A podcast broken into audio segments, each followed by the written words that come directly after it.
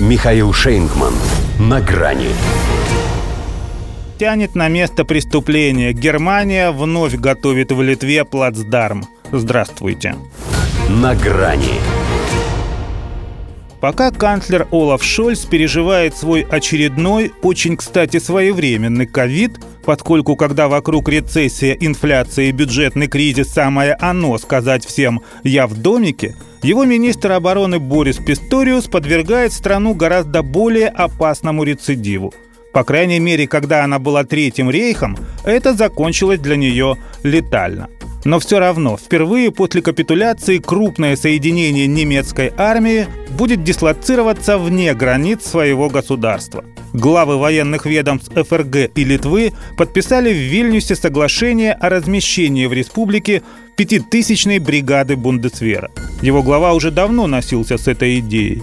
Да и не он один. Некоторые их недобитки еще в 45-м затаили. Хорошо бы вернуться. Хоть куда-нибудь. И вполне естественно, что этим чем-нибудь стала Литва. Из всей этой вечно хныкающей и алчущей спасения от России прибалтийской троицы только она – относительно свободная касса, поскольку Латвия с Эстонией заняты англосаксами. К тому же именно через нее проходит тот самый, соединяющий Белоруссию и Калининградскую область, Сувалкский коридор, из-за которого, как думали на Западе, и начнется Третья мировая – Потом, правда, передумали и начали ее на Украине. Но они и здесь все еще могут что-либо провокационное замутить, если после Украины желание не пропадет. В любом случае, восточный фланг переместился на восток, сделал Писториус географическое открытие, до кучи пробухтев что-то про новые реалии политики безопасности и четкий сигнал тем, кто угрожает миру в Европе.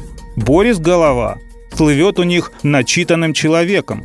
Но историю прошлой войны до конца не дочитал. Ладно ее, он бы хоть свежую западную прессу полистал. Тоже не сулит его затеи ничего перспективного.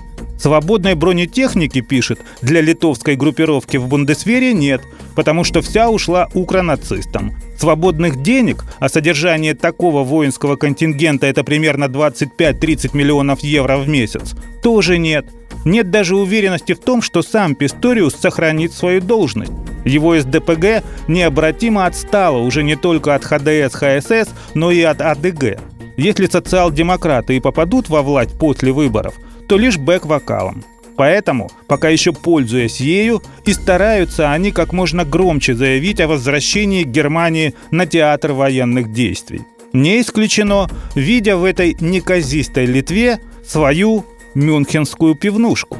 Как бы то ни было, прописаться здесь они планируют основательно, капитально, по-хозяйски, постоянным жильем для военных и членов их семей, разветвленной инфраструктурой, детсадами, немецкоязычными школами. Переименуют ли для пущего своего удобства и буквального повторения пройденного, например, Клайпеду в Мемель, неизвестно.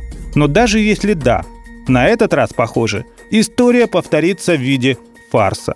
Хотя забрасывать этих бездарей, если что, мы будем не гнилыми помидорами.